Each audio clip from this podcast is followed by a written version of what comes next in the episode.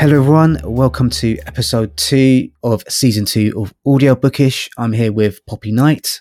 Hello. And today we're going to be covering one of Poppy's favorite audio books, His Dark Materials. Uh, Poppy, would you like to tell the good folks about His Dark Materials? Oh, I definitely would. Um, super excited about this. So here's kind of the summary. Brought to you by Penguin, featuring an exclusive bonus interview between the author Philip Pullman and his Dark Materials star Ruth Wilson, now a major BBC series. Without this child, we shall all die. Lyra Belacqua lives half wild and carefree among the scholars of Jordan College, with her demon Pantalaimon always by her side. But the arrival of her fearsome uncle, Lord Asriel, draws her to the heart of a terrible struggle, a struggle born of stolen children, witch clans, and armoured bears. As she hurtles towards danger in the cold far north, Lyra never suspects the shocking truth. She alone is destined to win, or to lose, the biggest battle imaginable.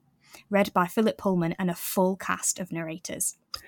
And just a quick bio on Philip Pullman. Philip Pullman was born in Norwich and educated in England, Zimbabwe, Australia, and Wales.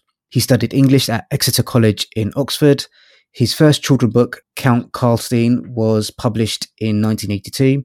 To date, he has published 33 books read by children and adults alike. His most famous work is the His Dark Materials trilogy. These books have been honoured by several prizes, including the Carnegie Medal, the Guardian Children's Book Prize, and for the Amber Spyglass, the Whitbread Book of the Year Award. The first time that prize has been given to a children's book. Pullman has received numerous other awards, including the Eleanor Farjeon Award and the Astrid Lindgren, Lindgren Award. He was knighted in 2019 uh, New Year's on a list for services to literature. I'd first like to start off by thanking Penguin Random House Audio mm-hmm. for granting us access to these review copies of the audiobooks. So these are new releases. So the Northern Lights, His Dark Materials audiobook contains an interview between Philip Pullman and Ruth Wilson, who plays Mrs. Coulter in um, the BBC TV series. So, because this is one of your favorite books, I just thought, um, how excited were you by kind of being granted review copies? Oh yeah, I mean definitely. So we were fortunate enough to, you know, be talking to Penguin about us reviewing some stuff, and yeah, one of the things that they mentioned was this his Dark Materials trilogy, and so immediately jumped on it. Um, as I mentioned in the last episode, I'd already started re-listening to uh, Northern Lights anyway. It's the kind of thing where I knew that this um, re release was coming out. So they're not new audiobooks, they are the same audiobooks that were published ages ago and that I listened to as a child, but they have been re released. And especially, like you say, Northern Lights, the first book, has been re released with this exciting over an hour long interview between Philip and Ruth Wilson. And it's the kind of thing where I really wanted to listen to that interview. But equally, obviously, we paid for all three books at the time. And it was kind of a is an hour long interview worth me buying them again?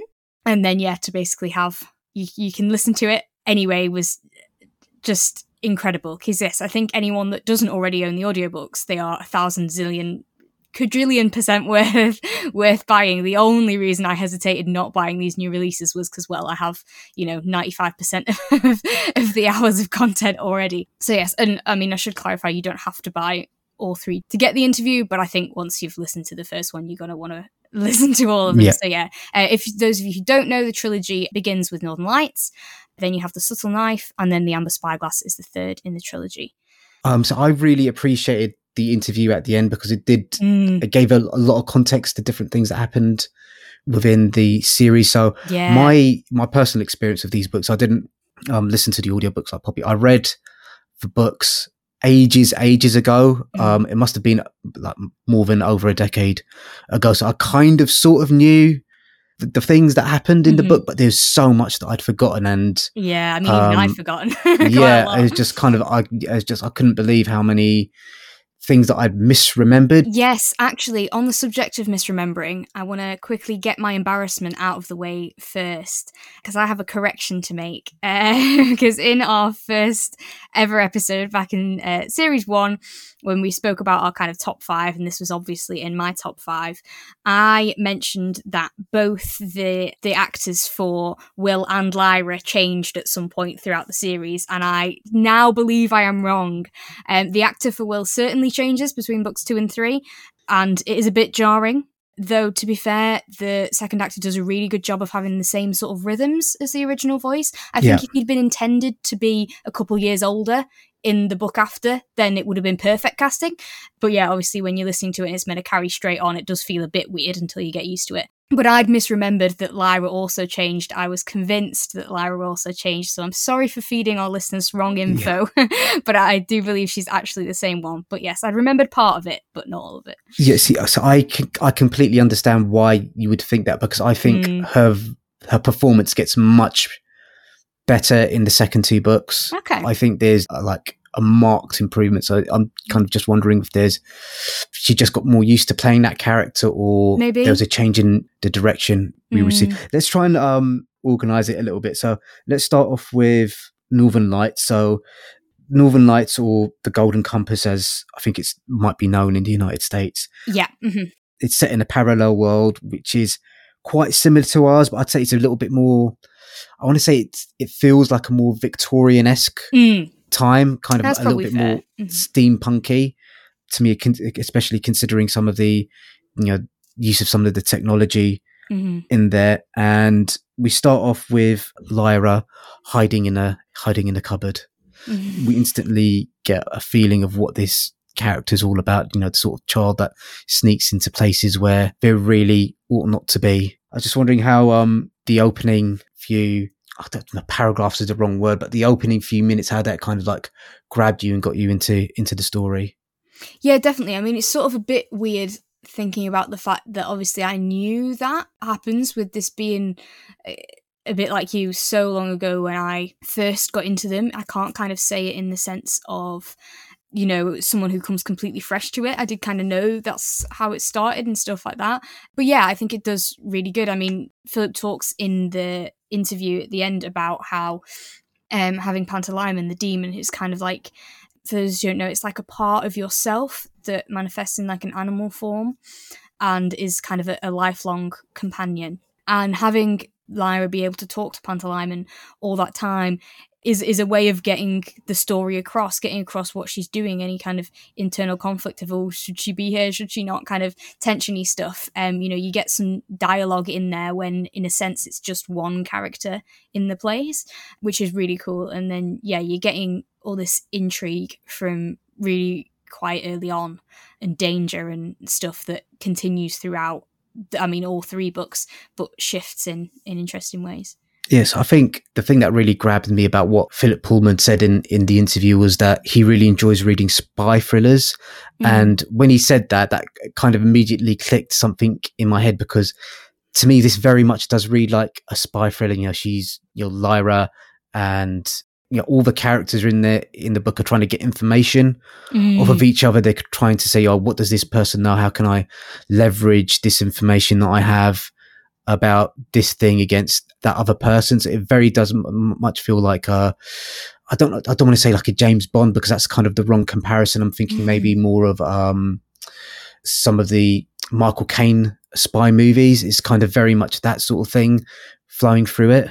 Fair, yeah, and certainly like him saying that he was reading a lot of thrillery stuff, the kind of idea of tension building and stuff yeah. like that, he does exceptionally well, and in a way that so this you know is marketed as a children's book, but as so many people will tell you, it's enjoyed by people of all ages. But I think uh, this sort of idea with, you know, how scary and how tense can you make something that is marketed to be read by children? I think he does a, a really amazing job of having that genuine tension that is suitable for everyone and effective for everyone.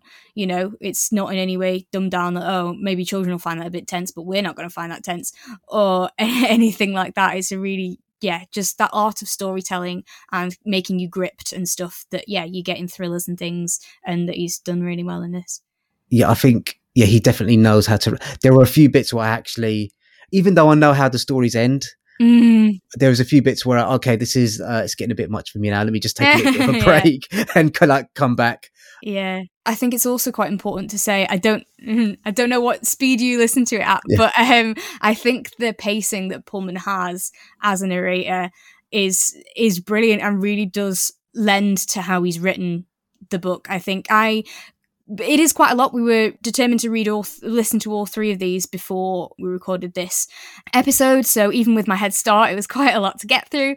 Uh, and I did consider kind of turning it up a little bit. But even when I just turned it up to like 1.1, it just wasn't quite right for me because his pacing is just so perfect um, when he's speaking. Yeah, so I listened to the first two books pretty much at normal Mhm. speed. The third book, I just I didn't have a choice. The I had to kind of the Yeah. time. It's, it's a so the the first two books I think are well. I'm looking at it now. So this is around ten hours for for Northern Lights, uh, around nine hours for Subtle Knife, and then the Amber Spyglass is an absolute monster. I think it comes over at 15 hours or something.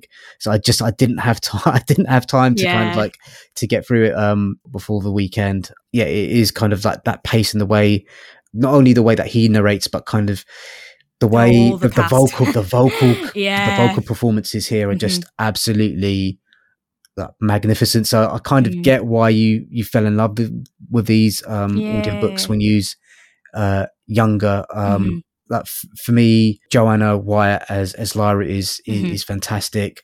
But you know, I think the two standout performers for me are uh, Mrs. Coulter and Mm. Lord Asriel.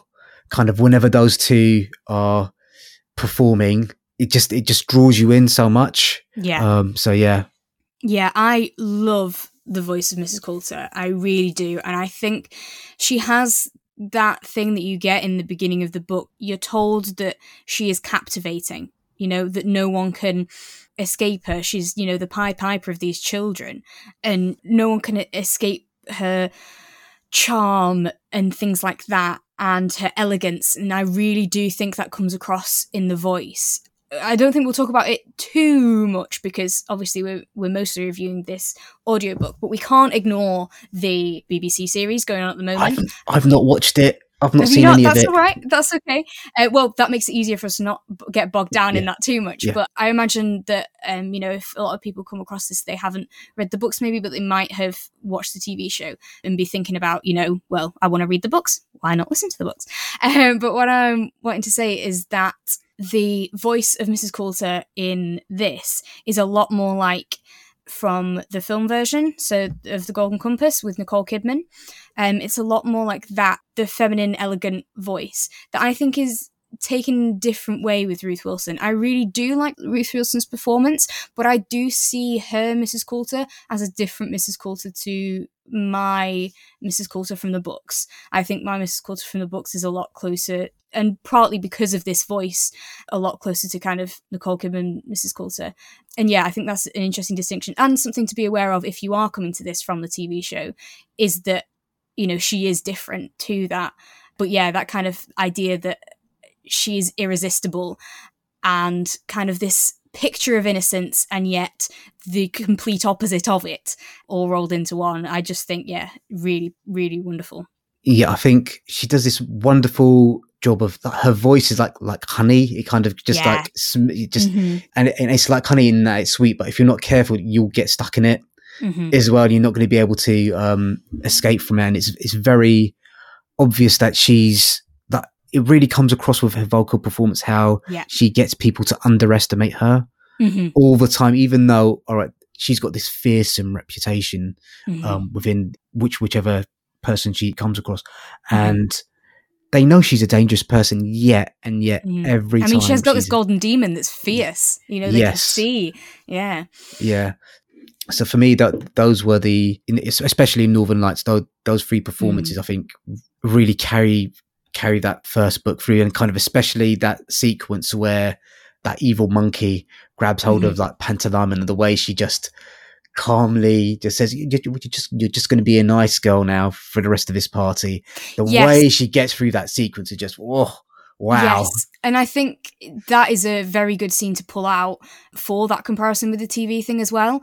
Because, you know, if you analyze those two different actors' performances of that scene, I think, yeah, you have very different tones. You have one that just kind of gets very angry um is effective but isn't what i find in the book like with this one where yeah it's that really calm controlled and it's almost more terrifying because she's not letting go she's not letting loose of that anger and that almost makes it yeah even more scary and sinister yeah because there's that kind of element of gaslighting in there as well isn't there mm. yeah it's just kind of like well you know this is this is your fault that this has happened yeah sort of thing so yeah so that is particularly terrifying, really. Yeah. So, um, I think also as well, you were saying about um, Asriel, and I think we've got to commend the fact that the performer for Lord Asriel also does quite a lot of other voices. Yes. Um, I know that partly from the credits, and then also there's just some distinctiveness about his voice he can't quite hide when he's doing other things, and certainly in like the last book, doing the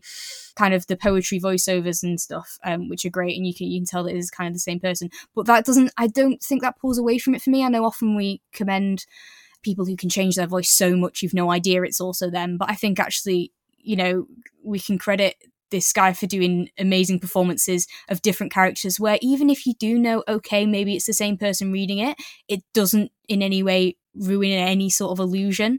Um he still does a fantastic job of being these different people. And yeah i think that's definitely something to commend there for sure. Yeah there's kind of a certain reverb kind of like there's mm. a very kind of um like his i don't want to say if, if his voice is deep but there's kind of like there's a depth and richness especially when he's lord Asriel kind of like that that sense of contempt that he feels for any, for everyone around him mm. is kind of it runs all the way through the performance, which I think I, I mean I definitely picked up he was playing other characters, but the fact that he really nailed like Lord Asriel's mm. like yeah arrogance. Oh yeah, yeah. Mm. It's just I I'd, I'd, kind of forgotten how horrible Lord Asriel was, and how horrible Mrs. Mm. Coulter was, and how horrible many many of the adults in yeah. this in, in, this story were and uh, especially in kind of northern lights i think there's a, maybe a bit of better balance between you know good grown-ups and bad grown-ups yeah and i think that's one of the great things about the trilogy as a whole is that idea and that you know i think they do say it in the final book it's that idea that good and bad isn't who you are it's what you do you know that idea that different people can do really terrible things. People can do really good things. And maybe we don't need to get bogged down in are they good people or are they bad people? We don't need to get bogged down in that judgment, but we can still appreciate right and wrong of actions and stuff. And I think that is a, a massive theme throughout the entire thing that, yeah, like you say, comes across in that. Yeah, before we move off on voices, um, I just wanted to talk about Pantalaimon voice because this is maybe a maybe a slight criticism. Obviously, you know how much I love this book and will defend yeah. it to my death, but I can also be a little bit critical as well. There's clearly a choice where his his voice is quite different. Often when changing shape. So, because children's demons can change oh, shape to different animals. Yeah, yeah it was a bit strange for me. Yeah. I don't know that I liked it. I sort of maybe see why that would be a good idea. I don't know that I loved it. Yeah, what did you think? So, so I, I, I got like a little bit confused because it felt like he was changing accents yeah, at some points. Mm, yeah, yeah. So I was just, then I was wondering, oh, is it is this like a deliberate decision or is this kind of the actors? Natural accent coming through and he's not being able to I get yeah you. so I mean but the, the point that you made about maybe he has different voices in in different animals that's mm. not something that ever, ever actually occurred to me and if, if that is a Fair. choice that they've made in the direction then that is that's quite clever but it may be a bit too Isn't clever the most successful yeah i get yeah. you i think i think my impression is my just complete guess is that I think maybe it was some way of without visuals doing a bit more to indicate that change thing. But yeah, like you say, I'm not sure it fully hits the nail on the head all of the time. It was a bit of a, a strange choice to me. still wonderful, doesn't in any way ruin it. Yeah. But yeah, I just wanted to yeah, I wondered what you thought about that. Yeah. Well. So yeah, uh, yeah, I, yeah, I, I, did notice the the change in accents. So um, let's get onto the, the plot a little bit of of Northern Lights. We start with Lyra. She's basically I'd forgotten what a, a tricky character Lyra is at sometimes mm-hmm. because she does. She's this boastful, arrogant, loudmouth uh, liar.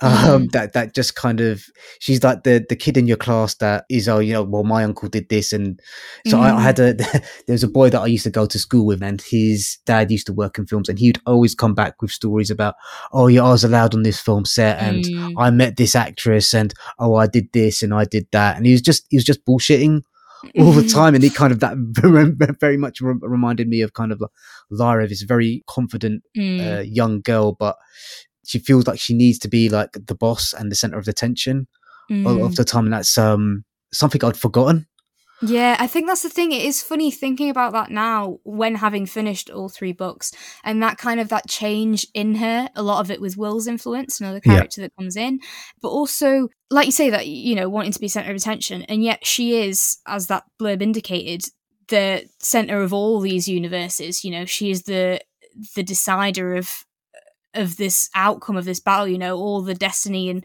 and fate and stuff ends on her shoulders. And yet rather than that you know encouraging the i must be the center of attention thing it does the opposite. You know it kind of humbles her in a way which is really quite interesting that yeah what she wants is to be the most important person. Arguably you could say that that's what she wants in the beginning ones. Um Yeah. and yet when it turns out she is actually she changes in different ways Yeah, so one of the things that I found really struck me as um, curious was how Lyra was raised in this uh, university setting, and one thing that I didn't, I couldn't quite square was it just the way that um, it's described in the book. There doesn't seem to be a lot of um, female children around. She does seem to be mostly spending her time with boys. I was just wondering if that struck you as odd as well or not.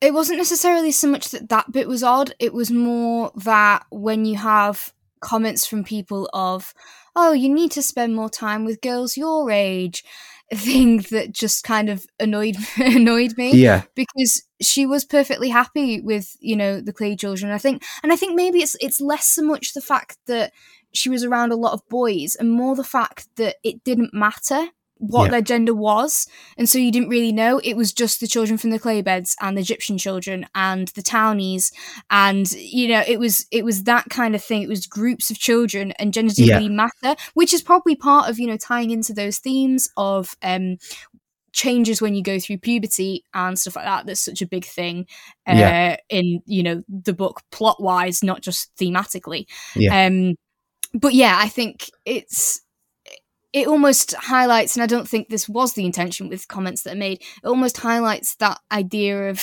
why should we have to lose that you know thing where it doesn't it didn't matter to her who she was hanging around with and it was just other kids and that's what mattered as opposed to yeah kind of you get things of oh because young young girls your age know certain things that and it's just Yeah. mm, that i don't think is really yeah. necessary sort of goes backwards a bit Yeah, I think so. I think like for me, just from like a world building perspective, I just I, I just found it odd that what this that none of the university staff had like girls, Had daughters. children. it was just like, well, where are all the daughters? I don't, I, I don't understand. Are they yeah like yeah shut down in the basement somewhere? So I just yeah, I didn't i, I, didn't you really um, understand that. And yeah, and kind of the other thing that really does come across in the book, well, certainly my interpretation of like the way Pullman performed it and from the vocal performance of Lyra is how desperate Lyra is for love and affection. Mm, Kind of there's Yeah. that real, you know, it, it does come across like she's getting little bits uh, of pieces of um, affection from lots of different people, but there's not that one contained like source that's kind of like focused purely on her and that Yeah, kind mean- of yeah yeah like you say i mean she didn't have a single parent or even parental figure you know that's like you're saying about that uniqueness of the situation that she's in. It's not even like okay the parents that she has aren't her biological parents but they're still just as much her parents. It isn't that. She doesn't have parental figures. She has adults in her life but not parental figures. And yeah that possibly does um like you say lead into that uh, really desperately wanting a- affection um, from people. And it is then interesting when you have uh, will's story coming in there and there's a very clear difference there because of his you know sh- strong relationship with his mother and how important that parental figure is to him yeah i think that's definitely true can we say i mean if we were to put a poll out on like worst literary parents. I think um, I think Lyra's would be perhaps close. I, Mm. I, I, I think they'd be like firm favourites, really. Um, Uh, Very possibly. Yeah. yeah, Apart from maybe Matilda's parents are probably going to storm away with it. Oh, that's a But, that's a uh, good shout. you make a good- Actually, you make a good point. that's a good shout. Matilda's parents are are pretty pretty, Pretty awful, awful. as well. But that's it. I don't- I don't think. Oh, you know. Yeah, yeah, they are actually pretty awful as well. But yes, I think. Um, In a different way of awful. Uh, there's a sort of like ignorant negligence, whereas um, I don't know, Lyra's parents do some pretty bad stuff in full knowledge of what they're doing. yeah. So Lyra kind of basically sets off on these adventures. She meets Mrs. Coulter and she thinks she's going to have a certain relationship with her, and it turns into something more sinister. And she manages to escape and finds herself amongst friends with Egyptians. So that's, um, I think that's a really clever thing that uh, Pullman does throughout the series is using things that are familiar but giving them slightly different names, which kind of gives them I don't say exoticism, but kind of it does make you realize you are you're living in a world where it has had a different history and things have gone kind of gone differently. Yes, I mean, I loved that. And things with being a bit, well, not a bit, with being a big language nerd, um, things like the idea that these parallel worlds, in the parallel Englands, they both speak English, and yet there are some words that are different. So, um, electric and baric, there's marzipan and marchpane, or something like that. There are those parallels of just like, even down to the details of language. You know, they all speak the same language, and yet there are some things that are exactly the same, and they use different words for them. But yeah, like you say, that world building is just fantastic uh, to think about that. So I mean, eh, just to go off on a bit of a tangent on the world building. So like Mm. religion obviously plays a ma- is, Yes. is a massive theme throughout the book. hmm and I think Pullman himself is kind of quite a, a big critic of like organized religion. One of Yeah. the things that didn't didn't strike me as so from, from other literature that I've read and kind of other stories that I've encountered about living underneath a religious regime. There's Mm. There's a certain oppression that affects the way that people go around their everyday lives, and that didn't really come across to me in the books. Mm. Um, so I don't know if, if that occurred to you either. That is a good point, and it isn't something I had massively thought of because, yeah, a lot of the kind of corruption and stuff that's talked about with the with the church, the magisterium, and things like that is on a much higher level, isn't it? As sort Yeah. of um, detached from the regular people, I guess, isn't it? Yeah, I think potentially so.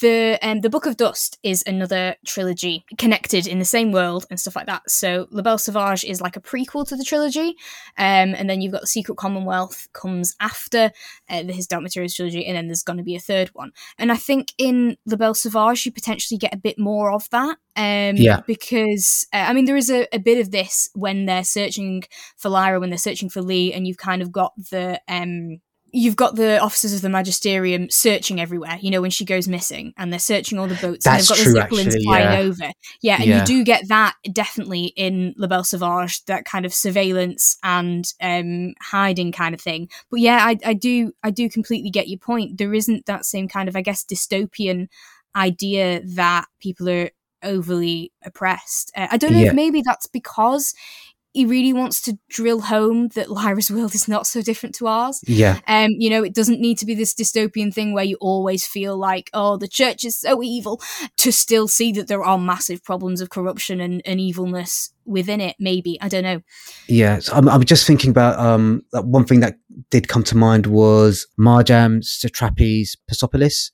It's a autobiographical graphic novel about her life in Iran, and Okay. it's just a lot of little things that niggle kind of like, well, you have to wear this uniform, or Mm. you're um you're expected to behave. You know, young ladies are expected to behave in such and such a way, and I think there's a Yeah. there's a little bit of that in certainly in uh, Northern Lights and I think a little bit also in the Amber Spyglass uh, as Mm. well, where you know, as a young lady, she's expected to have Yeah. certain manners and stuff like that. But I didn't know whether that was kind of down to whether the fact that it felt like it was more like a Victorian time. I was just gonna say, yeah, yeah. yeah, it it gives me more the impression that it's that kind of thing. So like how she objects when um Will suggests she should be wearing trousers to fit in in our world. Yeah. Um, yeah. That kind of thing. Yeah.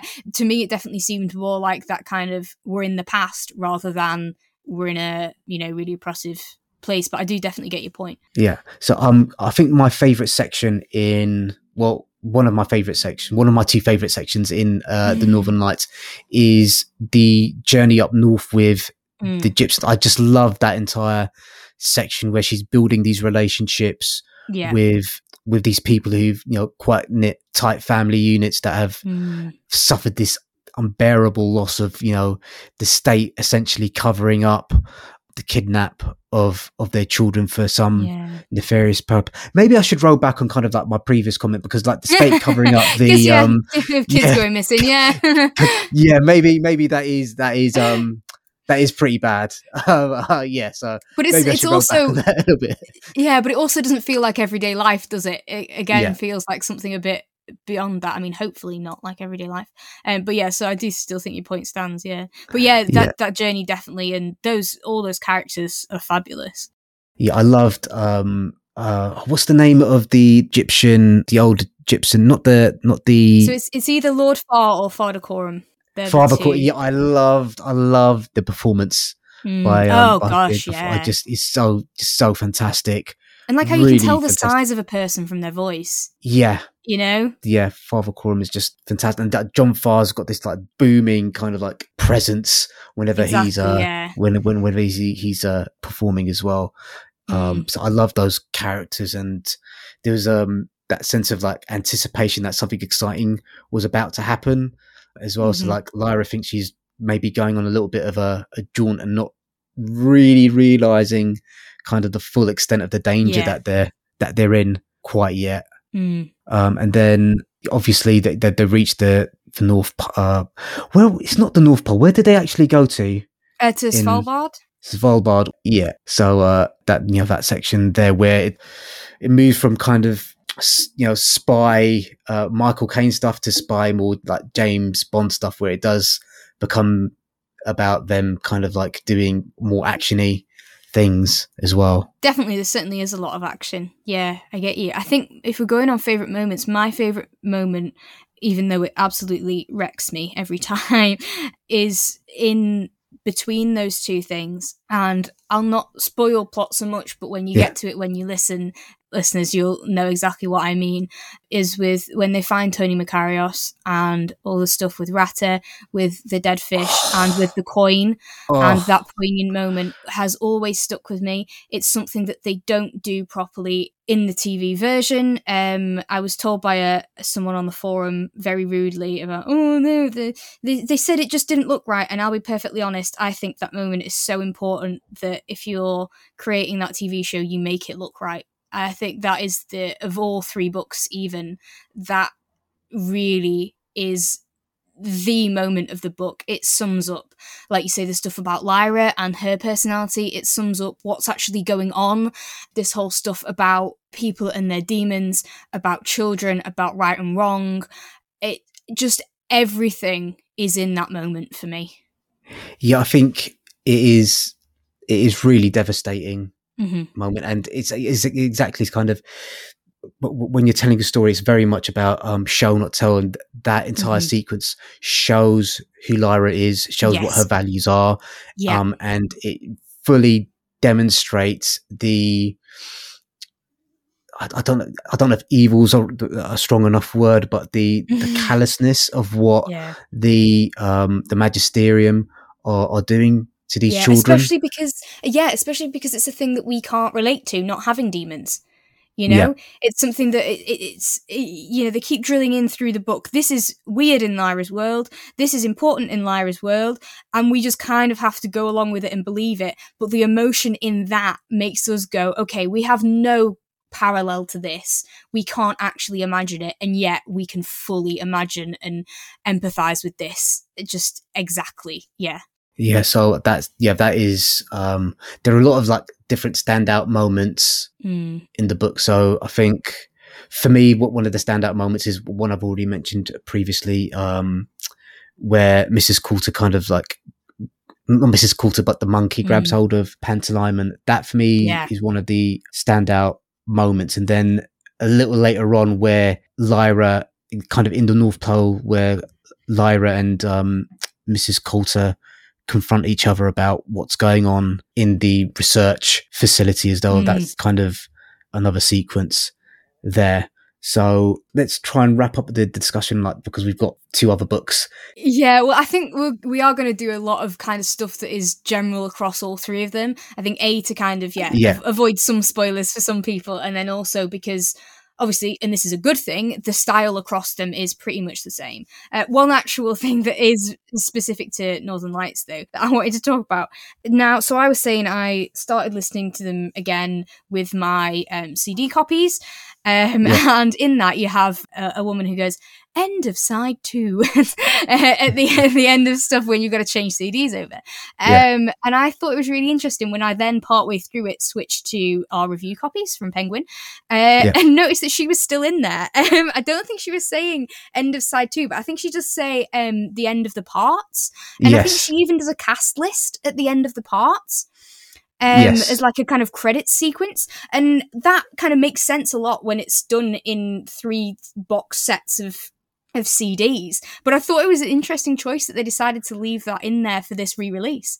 What did you think about that? Did that seem weird to you when you heard it? I think I, I I don't think it did seem weird. I think it really Yeah. did help um it helped break up my Mm. listening experience because if you've just got like and this this is it's quite a rich listening experience as well. It's, it's a full Yeah. cast audio. I think I did appreciate the fact that all right, so now I can take a little bit of a break. They Yeah. decided this is where I can take a little bit of break, go off, do something else, listen to something else, Hmm. and then come back to it. Um, if it was just one continuous thing, I might have found it a bit more of a slog Oh, to fair, get. through. I mean, really I'm not saying I'm, Yeah. I'm not saying it was a slog. I'm just saying, Do you I like think- that? Still, yeah, I like that. Yeah, I Mm. like that. I enjoyed that. Um, there's just one other moment that I want to Mm. catch out in Northern Lights, and it's where the monkey and the snow leopard are massaging each other, and just ah, Mm. ugh, it's, uh, it's, I didn't like it at all, Poppy. I didn't like it. That's It was fair. really creepy. It yeah, was just, oh no, no, don't do that. I appreciate Yeah. that, and I think the fact that the amount of emphasis Philip puts on this idea that touching demons, as in someone touching someone else's demon, is such a Yeah. intimate thing. The, the word Yeah. intimate and its connotations then does mean when uh, touching demons happens in any sort of way, it does have an edge of of slightly weirdness to it. I will, I will definitely give you that. and you know, just Oh, just the like- action of stroking and yeah. oh just I, I immediately kind of um it was like maybe uh, I don't want to say walking on your parents doing something, but it was kind of it did give me that kind of like weird. Oh, I don't like that. Lyra Yeah. shouldn't be seeing this certainly. Um, Yeah, it's also awkward just yeah, just in the fact of how weird their relationship is anyway. I think that helps make it awkward. their really relationship is really kind of that. There's that weird balance of power. Mm, Um, yeah. They're kind of she's trying to seduce him while he's trying to seduce her, and it's very it's a very like toxic relationship. Yes. really definitely um two people that should have had you know walls built um to keep them separate really um so uh, at the end of northern lights something quite devastating happens and lyra is basically projected into our our world essentially i think well, not directly yet. closest analogy yeah but yeah, so there's, yeah. there's there's this middle world. There's um Cittàgazze first, and yes to make sure I, I don't forget, and I mean, I, wouldn't, I'm sure we would come back to it, but I, I love the fact that most, though not all, um, but most of, the- of the children in this world um, have sort of like Italian y accents to, that Yes. mimic the kind of Italian names for buildings and stuff like that and things. I really like that, obviously, you don't get that in the text, but, um, or certainly not in the same sort of way as you get in the audio those accents that match with like like i say the name of the place the name of the tower Uh, just stuff like that. Hearing those kind of Italian style accents is really beautiful. Again, missing a bit from the TV one, but yeah, I thought that was really cool. Yeah, I think uh, one thing I want to say when we're going for like talking about all three of them is they definitely you know work as one, and like we said, it's really interesting hearing the changes of, of Lyra throughout them, but I also really like how they're three very different books. You know, like you say, you have that kind of spy sneaking around, we're sort of trying to figure out what's going on, and there's lots of action in there in the first one. The second one is really different and you have a second major character that comes in there it becomes a story about the two of them rather than one of them, which is really fascinating. Uh, and then the third one is different again. It becomes much more philosophical in the third one. So, and yeah, I think that's really interesting that although all three go together as a wonderful trilogy, they also are not repeats. It's not like it's a trilogy where the second book follows the same format as the first one. They are very yeah. different books that tell part of the same story. So that's interesting you say that because I feel for me, um, the subtle knife and Northern Lights, they flow into each other quite well. So mm. there's still, for me, the Subtle Knife still is sort of a spy.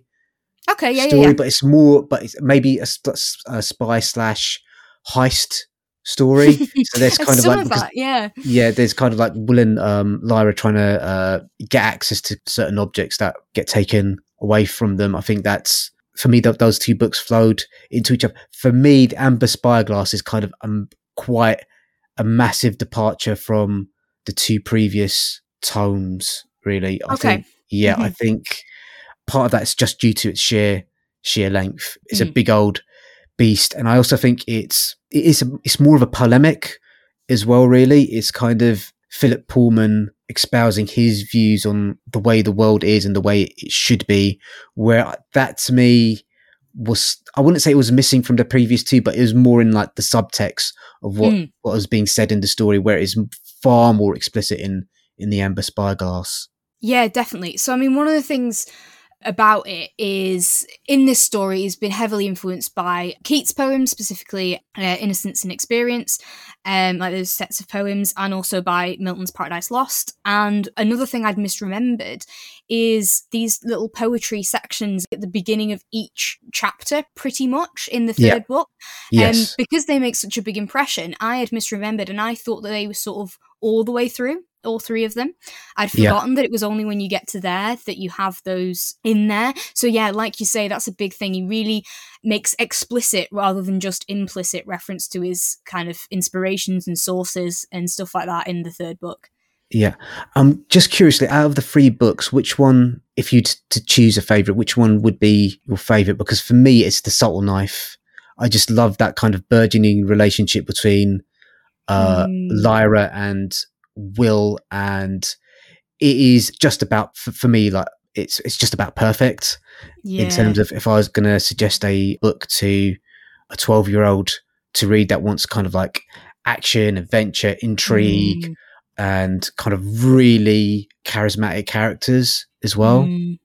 I hate that you're doing this to me. Yeah. Um, you know what you're doing to me. Yeah. um, because I really don't want to pick. And yeah. because I do see them as all so different, I yeah. do find it really hard. Um. I think if I were really, really pushed, then I maybe would agree with you. Yeah. I really like the fact that Will also comes into it and yet Lyra isn't in any way taken away from it. I like that you have the two of them together. You've got those parallel stories that are just, yeah, really good. You know, you've got the world travel, which is really exciting. You have, even though you don't have so much maybe of the world building of what are demons, you do have that explored on and built on definitely throughout it. Uh, so yeah, I think that is possibly. It's in no way to say that the other two aren't as good because they yeah. really are. Um, yeah. But yeah, if you're gonna force me to pick, then yeah, maybe I do like that best. And the only thing that would pip it is because of the fact that Will comes into it and adds a real different element to it as a, yeah. as another really major, really interesting character. Yeah, and I do find it curious that they did decide to change the performers. Yeah, for Will, I don't, I because I think it was probably more of a availability issue than a yeah. conscious decision. If I was making a a guess, Yeah. But yeah, it is a shame because he, that, yeah, that that first performer is is certainly really good. Really yeah, good. I mean, yeah, it was just odd. I felt. Um, Mm. so yeah, we we we end up in Chigads. This is kind of really a nightmare setting, Mm. isn't it? It's kind of in you know this ways, yeah. yeah, uh, kind of the adults have kind of disappeared from the world. When I like my recollections of reading it ages ago and then re-listening to the audiobook is how I don't know, so wild, but kind of ve- very much did kind of bring into mind of things like Lord of the Flies, I thought you were going to say that. Yeah, yeah. yeah, kind of yeah, that sort of thing where the children have been left kind of like uh, wrong amok and I, I don't think it's described in the book but i just had the the idea because it, it sounds like a mediterranean world kind of like that um hazy heat kind Mm. of making people quick to temper and tired and there's just kind of a drain on on the world going through Chigadze Mm. or Titagaze sorry No, it's fine. And I mean, in all fairness, I think they pronounce it a little bit differently Yeah. in different places Yeah. as well. But yeah, it is fascinating.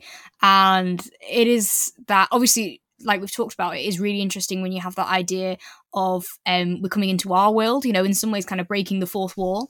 yeah Um, in the first book, we already feel like Lyra's Oxford is quite familiar to us, and then we're shown, oh well, here you go, here's your Oxford kind of thing. Um, that's that's really cool. But then also to have a world that is so different and also really really fleshed out. It's kind of yeah, Pullman gets the chance to come up with something completely new and different, and then again with um, the world that the Mulefa are in in the third book as well. So it, we have stuff that's kind of close to home and stuff that is fantastical in as something really different that we're not used to. Yeah, and that entire sequence where Will manages to obtain the knife, he becomes the knife bearer. I think that's maybe the most thrilling sequence in Fair. all three of the books. I think that's kind of like one of my favorite sequences. That entire fight between Will and what's the name of the boy that is? It's not Paolo, is Um, it?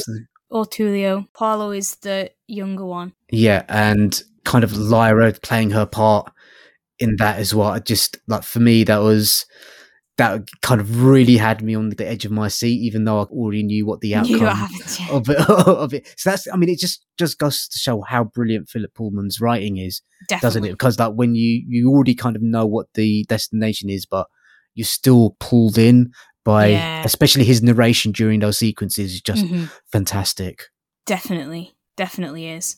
Um, speaking of his narration, one thing I wanted to talk about in the third book is when Lyra's in kind of a, a dream state and sort of visiting the world of the dead in a dream. Yes. Um, you've got some really cool. So there's not a lot of sound effects in this audiobook that I'm sure we'll talk about, but Yeah. the, in this there is kind of whistling wind going on. And what I really like is Pullman's narration is then a lot quieter, and also the performers are a lot quieter. But it's not just like someone recorded them and turned the volume down.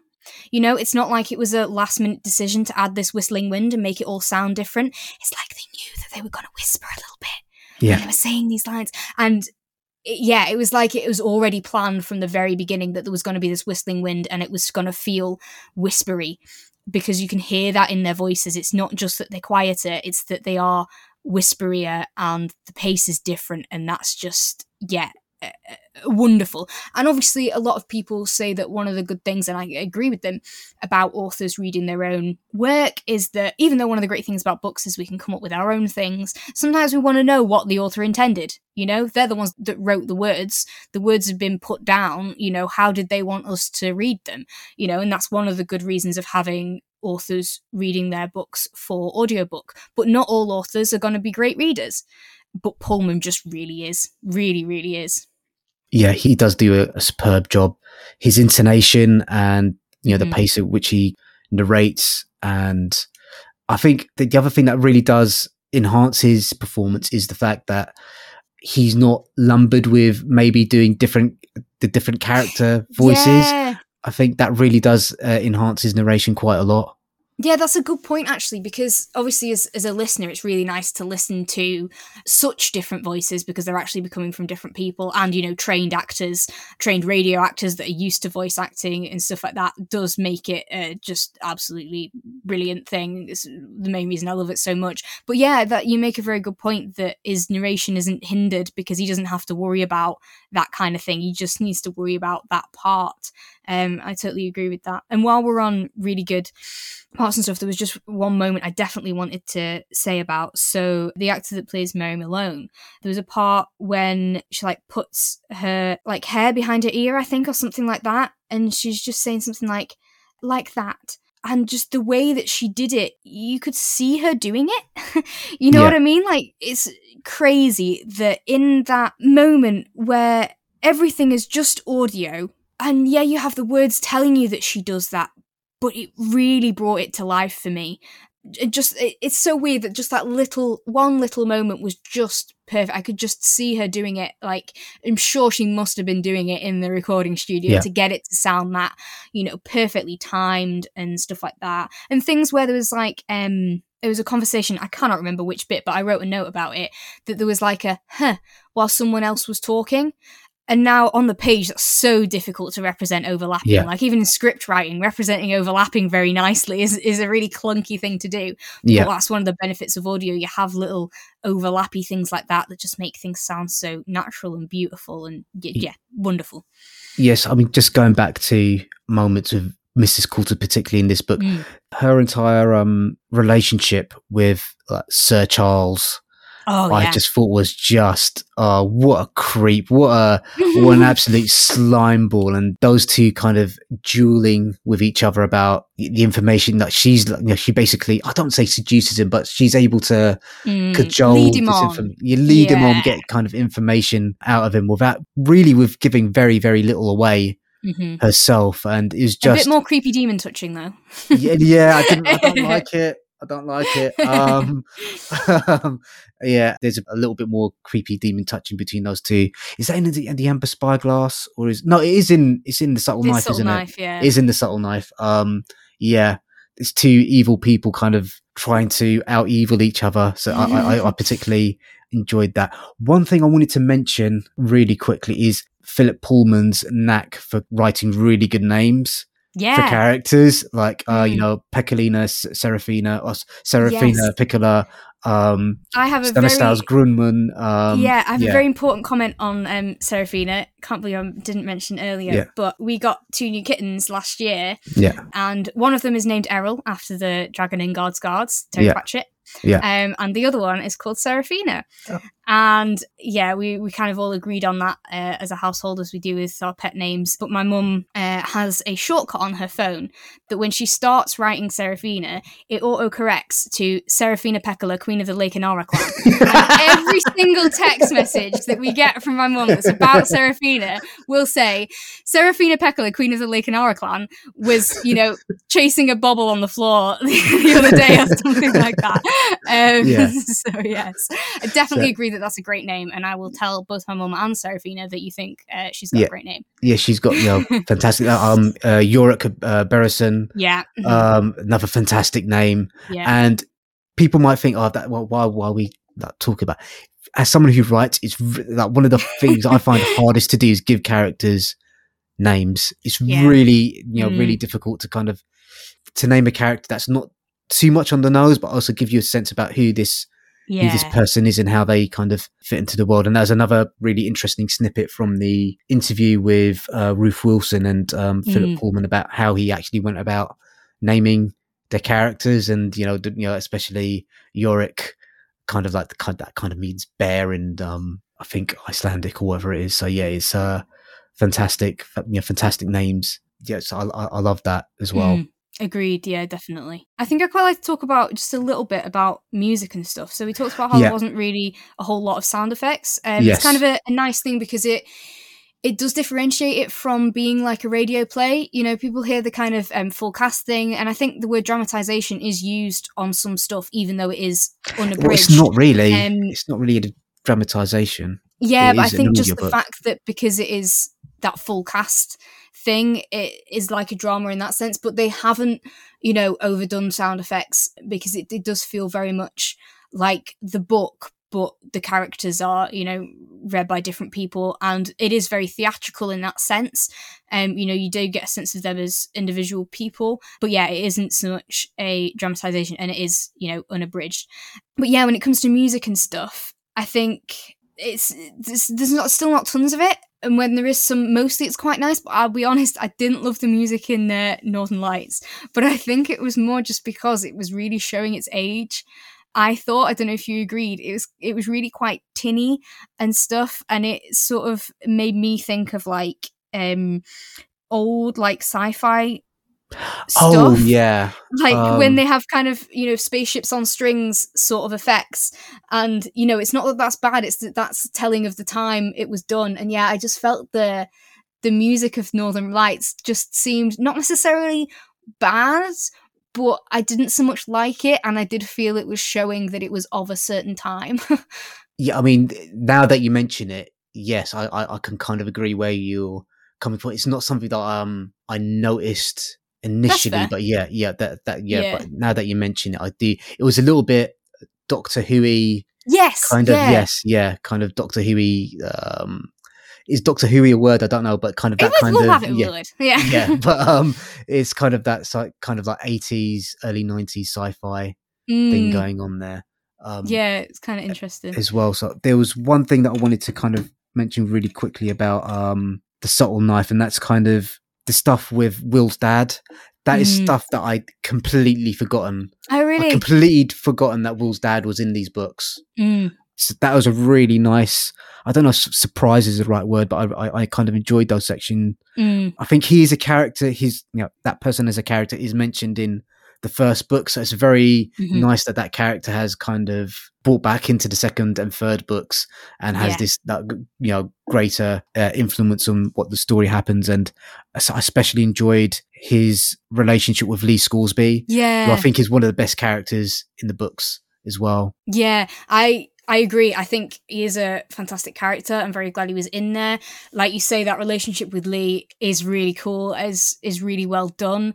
I think maybe a bit of an oversight with the fact that you know Lee makes him make a promise, and he Lee is saying, "I will haunt you forever." If Yeah. you if you break this promise, and then the Oh, narrator yes. goes, broke that promise," and yes, then they're together afterwards, and no, um, there doesn't seem to be anything that they care about that he straight up broke that promise. But I guess Yeah. because it worked out all right anyway, sort Oh. of, he didn't need to make the promise for it to happen. Um, well, the thing is, Lee might not be aware that he's broken the promise, and by the time he is aware that he's yeah, that's what I was thinking because it does actually what he asked him to do was to keep Will and Lyra together, which inadvertently happens. So yes, so I guess that does work out all right. Um, Yeah.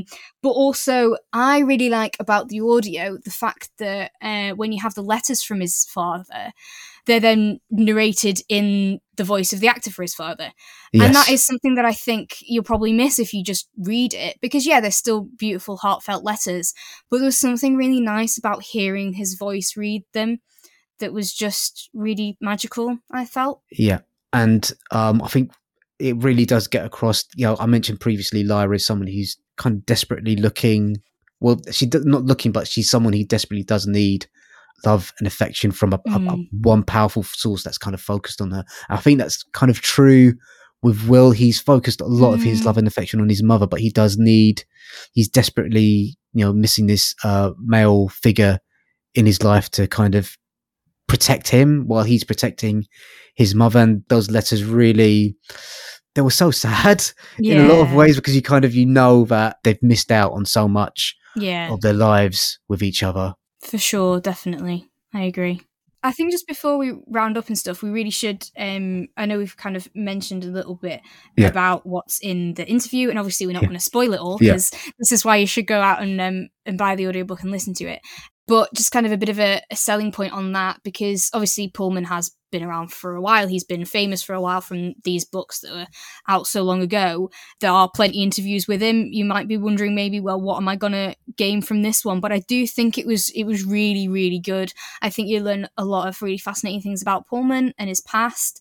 uh, writers will enjoy hearing about like his process and stuff. Obviously, he's written a lot about his writing, but even so, I think there may be some insights in here that were kind of different and nice. But you also learn a lot about um, Ruth Wilson as well, um, which is kind of cool. Philip kind of asks her some questions, and it's a bit of a kind of dual interview, but not in a sense of like it doesn't feel like he was told, "Oh, prepare some questions to ask Ruth and he's sort of like had to go through them. It more seems spontaneous, like he's just really curious about stuff about her career and things like that. They talk about all sorts, they talk about religion, they talk about theatre, which I loved with my drama background. I found that really fascinating.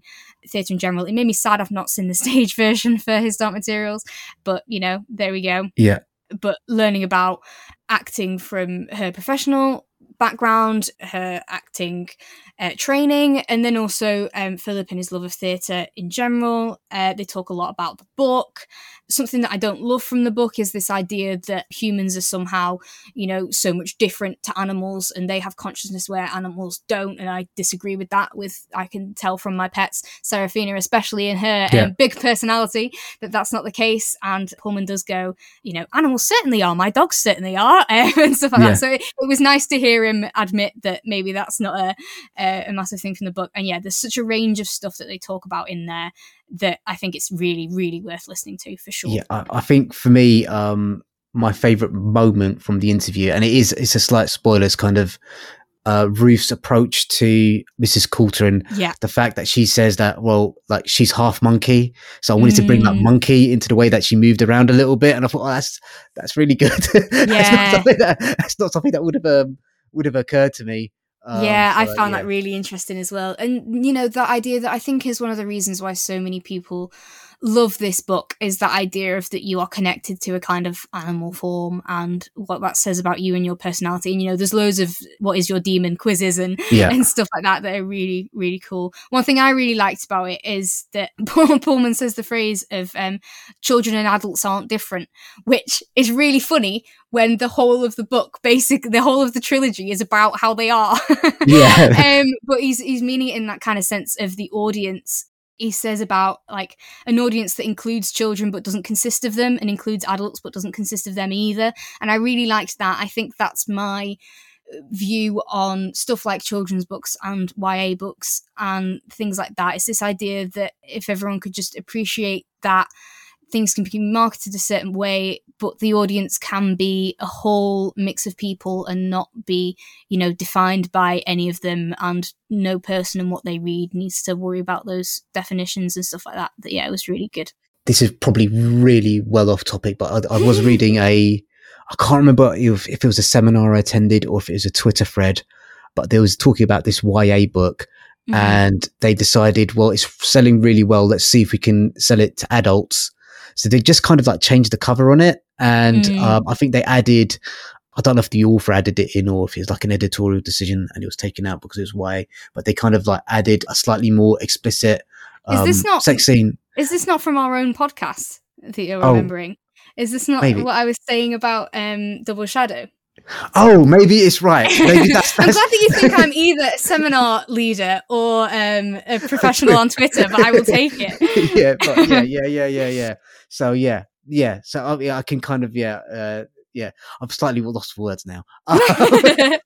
so yeah, um, let's uh, let's have a quick chat about the Amber Spyglass. So this is for, for me. I forgot how wild mm. this was. It's just it's um it's a sprawling epic war story, really, mm. and that's why for me is it kind of impacted slightly differently to Northern Lights and the subtle knife because to me like the northern lights is kind of like it's an espionage thriller and the subtle knife in my head is a heist movie perhaps mm. um, where the amber spyglass is this uh, sprawling war epic and whereas northern lights is kind of is focused on lyra and the subtle knife is very much about lyra and will there are so many different characters in, mm. in the amber spyglass we've got um, mary malone she takes quite a prominent role yeah. in the book. There's quite large sections focused on Mrs. Coulter and Lord Asriel. Mm. And again, you know, those sections with Will and Lyra. So I was just wondering,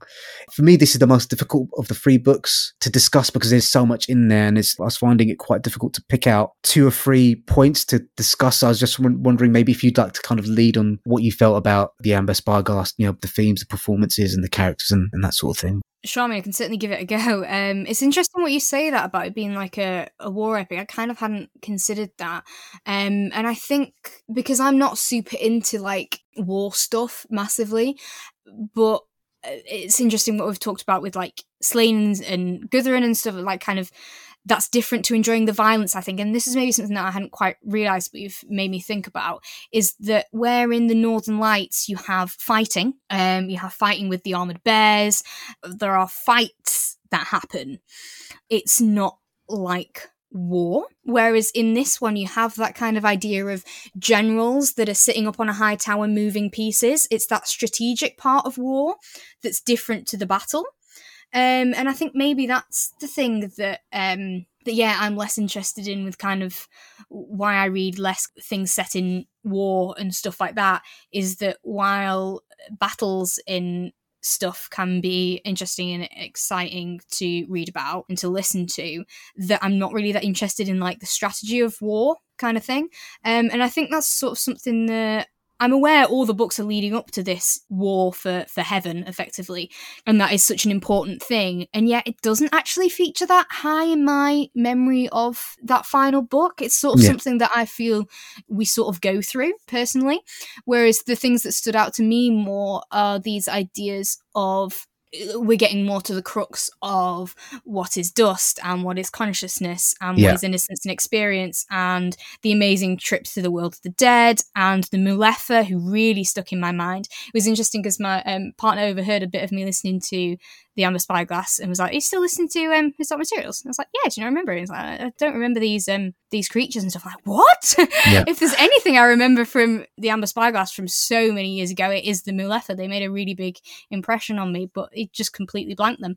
Yes. Um, but yeah, so I kind of remembered those things, those philosophical things, and those exciting things about the worlds and stuff more than I'd remembered the war part of it. And I think even listening to it now, I sort of yeah skimmed, if you Yeah. can, in a in a listening sense, past those bits. So that's interesting. We both took a different approach. yeah, it, it's, it's interesting what sections made an impact on you Mm. as well. So for me, I'd completely forgotten a lot of the stuff with the Mulefa and kind of the. The, the Did you remember they existed though? Did you no, remember the wheels? I didn't. I didn't. I didn't remember the so wheels. Weird to Uh, me. I didn't. I didn't remember the wheels at all. I um. wow. and I'd completely misremembered what happened in the world of the dead. For some reason, in Mm. my memory, the witches had guided Will and Lyra through the world of the dead, and they'd kind of yeah, explained to them, in order to get through this place, this is what you're going to have to do, and it's going to be really painful. Mm. But that's not what happens at all. They kind of get that explanation towards the end of the book from the witches. So that must have got Mm. uh, mixed up in my head. Yeah, so that's kind of uh, what my memory of it was. I I do think the war section is I don't want to say almost incidental, but it is maybe the least important part of the Mm. book. I think what's far more important is a what happens in the land of the dead, kind of them making this decision regarding the fate of those who pass away. So Mhm. that's one thing that I think is quite important. Then the, the second bit for me is just the sweet blossoming romance between Lyra and Will and that kind of that awkwardness, you know, when you like like someone and that you know being able to approach that and having the confidence to be around with them that kind of that you know that, that warm joy that you feel and that nervous energy and that confusion that's what really stuck with me in the audio book it might be a slightly weird comparison to make but um skyward sword uh, which is a zelda game was re- recently Mm. re-released and that for me captured one of the best representations of when two people like each other but they're just too slightly awkward Mm. to approach each other. So that sequence where Will and Lyra confess their feelings for each other and kind of that, you know, kind of reenacting the, that Garden of Mm. Eden moment for me was breathtaking. It was just, Yeah. I was just like, go on, go on, go on, you can do it, go on. It's just like, yeah, so yeah, that that is is really really lovely. That's fair. One thing I really like about that is the fact that it's so different to her friendship with Roger. Yeah. I think there's so many things, I mean, even about like children and stuff like that, where you have opposite gender are really close, therefore we must couple them up. We must have a romantic link there. It must be, Yeah. you know, th- that's it's it's too it's too much around. And yet I really liked that her and Roger are friends, certainly from her perspective anyway. Her and Roger are friends, her and Will have something different. You know, I don't like that idea of, of more or less or whatever, but it, it's a different relationship. And I really like that Pullman does that really well. He doesn't do that classic thing that so many do, which is wrong for so many reasons, um, not least kind of heteronormative reasons Yeah. and creepy why are we coupling up kids in a Yeah. in an overly sexual way but um yeah i really liked that there was a distinction between that friendship and that love it didn't make any sort of like you're worried about one is replacing the other kind of Yeah. they're really not they have such different relationships with each other and i really like that about it for sure Yeah, I think there's so many characters that my heart broke for in in this series, and Roger is definitely one of them. Kind of, Mhm. you know, this young boy that has his whole life ahead of him, and there's just these through no fault of his own, these horrible adults do horrible, terrible things to him, and he doesn't really get a chance. yeah Uh, that's Yeah. you know, I, I really felt quite quite badly hmm for Roger. Um, So, you know, the Amber Spyglass does cover a lot of what Philip Pullman thinks about the nature of religion and the nature of Mm. human beings and consciousness and stuff like that. So, just I think it might be worth talking a little bit about that as well. Yeah, I mean, it is the kind of thing where he's exploring. You know, he's he's asking these questions. He's asking you to ask these questions of what does it mean? What is consciousness? What is sin? What is free will? All those kind of things is really Yeah, how how we should live our lives. You know, Mm. is it about making ourselves happy first, or should we meet societal expectations? You know, all these Mm. questions he kind of um, kind of uses Mary Malone as a cipher. Mary Malone's conversations with Lyra covers a lot of those um, Mm. topics. Yeah, definitely. And I think that is a nice thing. We've talked about how it becomes more explicit in this third book as to exploring what it means, but there is still some subtlety in there, you know, it's not like it is straight up just telling you what stuff means. Yeah. It doesn't really lose that subtlety from the first two of, you know, questioning things and yeah, letting you make your own mind up about some stuff yeah, it doesn't like become overly obvious and tell just telling you things. It does still have that beautiful subtlety of is really good writing. Yeah, it's um I think one of the things that we probably haven't explicitly said here is how good Philip Pullman is at writing dialogue. Mm. and those conversations in lesser hands would have been a little bit I don't say wooden, but kind of heavy handed, but there is a lightness and a, a sure footedness in the way he's able to navigate through these tricky, tricky topics in a way that seems naturalistic and organic Yes. Yes. and coming from the heart of the characters. Yes, I'm with you on that. And I think that's maybe a reason why this book, maybe more so than some others, really does lend itself to having this full cast because it is really dialogue led. And obviously, you know, the, there are a lot of difficulties involved with trying to get a full cast to do something rather than just having one person reading it all. And this makes it worth it in this case because of how important the dialogue is in the story and the storytelling. So that is another reason why it's a really good match. And then I also think it's another good reason why just the audiobook in general is potentially better, in my opinion, uh, than the printed word. There are some sentences where I think if I'd been left to read them myself, they wouldn't seem supernatural. Yeah. Um, as in very natural, not Yeah. like um magic. Yeah. Um and I do find that with some books that I read, you know, there'll be lines of dialogue where I go, mm, that it doesn't really sound like a real person would say that, or it just doesn't sound natural, it doesn't sound right. And yet, these performers, even though I felt that little twinge, it wasn't that I felt it because I did think it was unnatural. It's because I felt it thinking, if I read this on the page, I might think it were unnatural, like I felt other things were. But the performers pretty much exclusively always deliver those lines in such a way that it seems right that a person would say them. Yeah, um, yeah. I think you've kind of hit the nail on the head there. I mean, it has been years since I've read the books, but there were certain lines in the narration and from the performers that did hit a lot harder.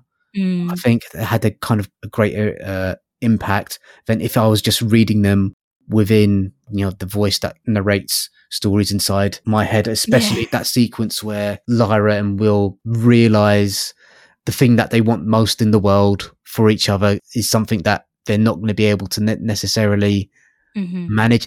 The performances from Joanna Wyatt and um, I believe it's Peter England there were uh, it was, it was so so good. It Mm. was so good.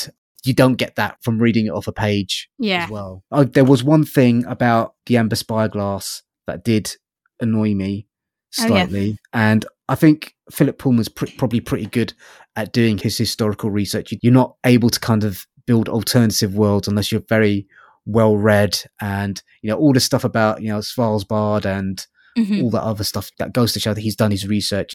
There's a sequence in the book where Will is having to reforge the knife, Mhm. and I watch Forged in Fire, which is this TV show Mhm. about blade making, Yeah. and that sequence slightly annoyed me because I just thought, well, c- come on, that's that's not how you you need to go through thermocycling, kind of like how, long you're putting in the forge for, or, you know, all that sort of stuff. Did, that did kind of like take me out of the, the story a little bit. I, I think that's probably only going to be me and other people that watch Forged in Fire. but, um, apart from that, yeah, it was just kind of, uh, yeah, it was. It's just a massive mammoth book. It's it's a Mm. big book, and it does really make me wonder how they're going to adapt this to the TV show. I can't imagine them being able to do this other less than this is like three seasons worth of stuff. in this book I get you. easily easily Yeah. three season worth of stuff so they're going to have to make some really big decisions about what they cut out and i think that's Mm. probably going to upset a lot of people and we've there's so much we haven't talked about we haven't really Yeah. touched on the witches we haven't really uh touched on uh Iorek Byrnison that much i mean he plays such a massive part in um certainly the first Yeah. and the second book the, you know the way that Lyra is able to forge these alliances and make friends and Mm. all this stuff, but I think we should probably make our recommendations at this point, unless there's anything else you want to um you want to cover. Yeah, no, I mean that's the thing. We could go on about them for forever, and I think that's why there are so many, you know, other things of people talking about it, writing about it, all Yeah. sorts. We, we- there is so much in there, but yeah, I think I think we've done a good cover of it. Hopefully, we've done a good sales pitch uh, on you all. I really do think you should listen to it. I think the story is good for so many different reasons the amount of things it explores like i say just that that idea of daemons even if you're just interested in that as a as reading it as a book of how would that concept play out. In itself there's so many reasons to read it. There's so many people that love it. You know we did a round at work in one of our meetings about what's your favorite book and two people picked start materials. Um it's it, it's wonderful. And then equally i think if you are considering reading it then I think you should listen to it. I've said this before, it's the audiobook that I recommend to anyone when they say they're looking to get into audiobooks. You know, apart from potentially the length of it, I think it really is a good introduction to them and to what they can be.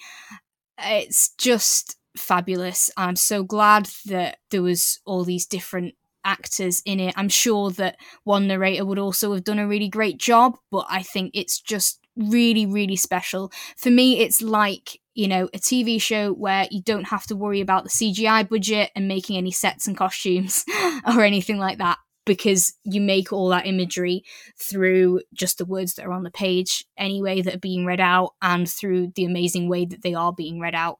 It's just magical. It's wonderful. So yes, Ye- go on for head. You give your recommendation. Yeah, I, I would say this is highly recommended from me as well. I, I fully understand why Poppy fell in love with these when she was Yay. younger. Yeah, everything. You know, the, the books themselves. You know, you can't have a good audiobook without Yeah. good text. And the, his Dark Materials trilogy is it's a stone cold classic. Mhm. and I think the audiobooks elevate the material in a Yeah. lot of ways and you know it's an experience you really shouldn't deny yourselves. If you've got the opportunity to listen to these audiobooks they're being re-released. And yeah thank you again to uh, the folks at Penguin Random House for giving us access to them. I do believe they're available for purchase. Yeah, yeah, they are already out. Yeah, they were yeah they were re-released in June. I think the recommended retail price is around 16 pound per book. I think that's well worth it I agree. Yeah. Also, um, you did a post on our social medias. Follow if you aren't already, everybody. Yeah. Um, about Zigzag. X. I G X A G. Yeah. And I did have a look and they are on there as well, which might work out better for you depending on how you read your audiobooks and stuff like that. Certainly worth Yeah. considering. But yes, I believe that they're worth buying them. Like I say, if I didn't already just have them, then I would have bought them and then been and then be like, oh no, I've just bought them when uh, Penguin's already going to give us them anyway. Um, so yeah. Yeah, I think what one of the comparisons I would like to make is the graphic novel adaptations that we did for Sláine. hmm And for me, this is like a comparable product because of the production values that have Yeah. been put into in terms of the extensiveness of the cast. And I mean, it's a, it's a lot longer story as well. I think Mm. for the graphic novel ones we did, I think they worked out as around ten pounds or twelve pounds per book, depending on where you got it from. So you, for sixteen pounds, this is a bargain, Yeah. really. Yeah. Um, so yeah, so that's yeah, two definite thumbs up um, Mhm, from me. sure. So I think this is going to be our longest episode by quite a long way. Yes. Yeah. Apologies to everyone that there might be a few more ums and stuff left in here as I race through the edit. Yeah, I hope yeah. that didn't interrupt your listening too much. Yeah, sure. And uh, what book are we doing next? Is it The Carpet People? No, so next we are doing True Crime Story. Oh, True Crime Story. Also gifted to us review copies from Penguin Random House. So we're very excited about Yes. So we, we'll do that in a couple of weeks' time. And we've got some other plans for books that we're going to do. We are going to be covering the books that we said that we're going to be Mhm. covering. So uh, thank you guys. I really hope you have enjoyed the episode. Yeah. And we hope you go out and let us know what you think of the His Dark Material audiobooks Please as well. do, yeah. We'd love to chat about you with even more stuff we didn't talk about on like socials and stuff like that. That's great. Okay. Thank you guys. Thank you so much. Bye. Bye.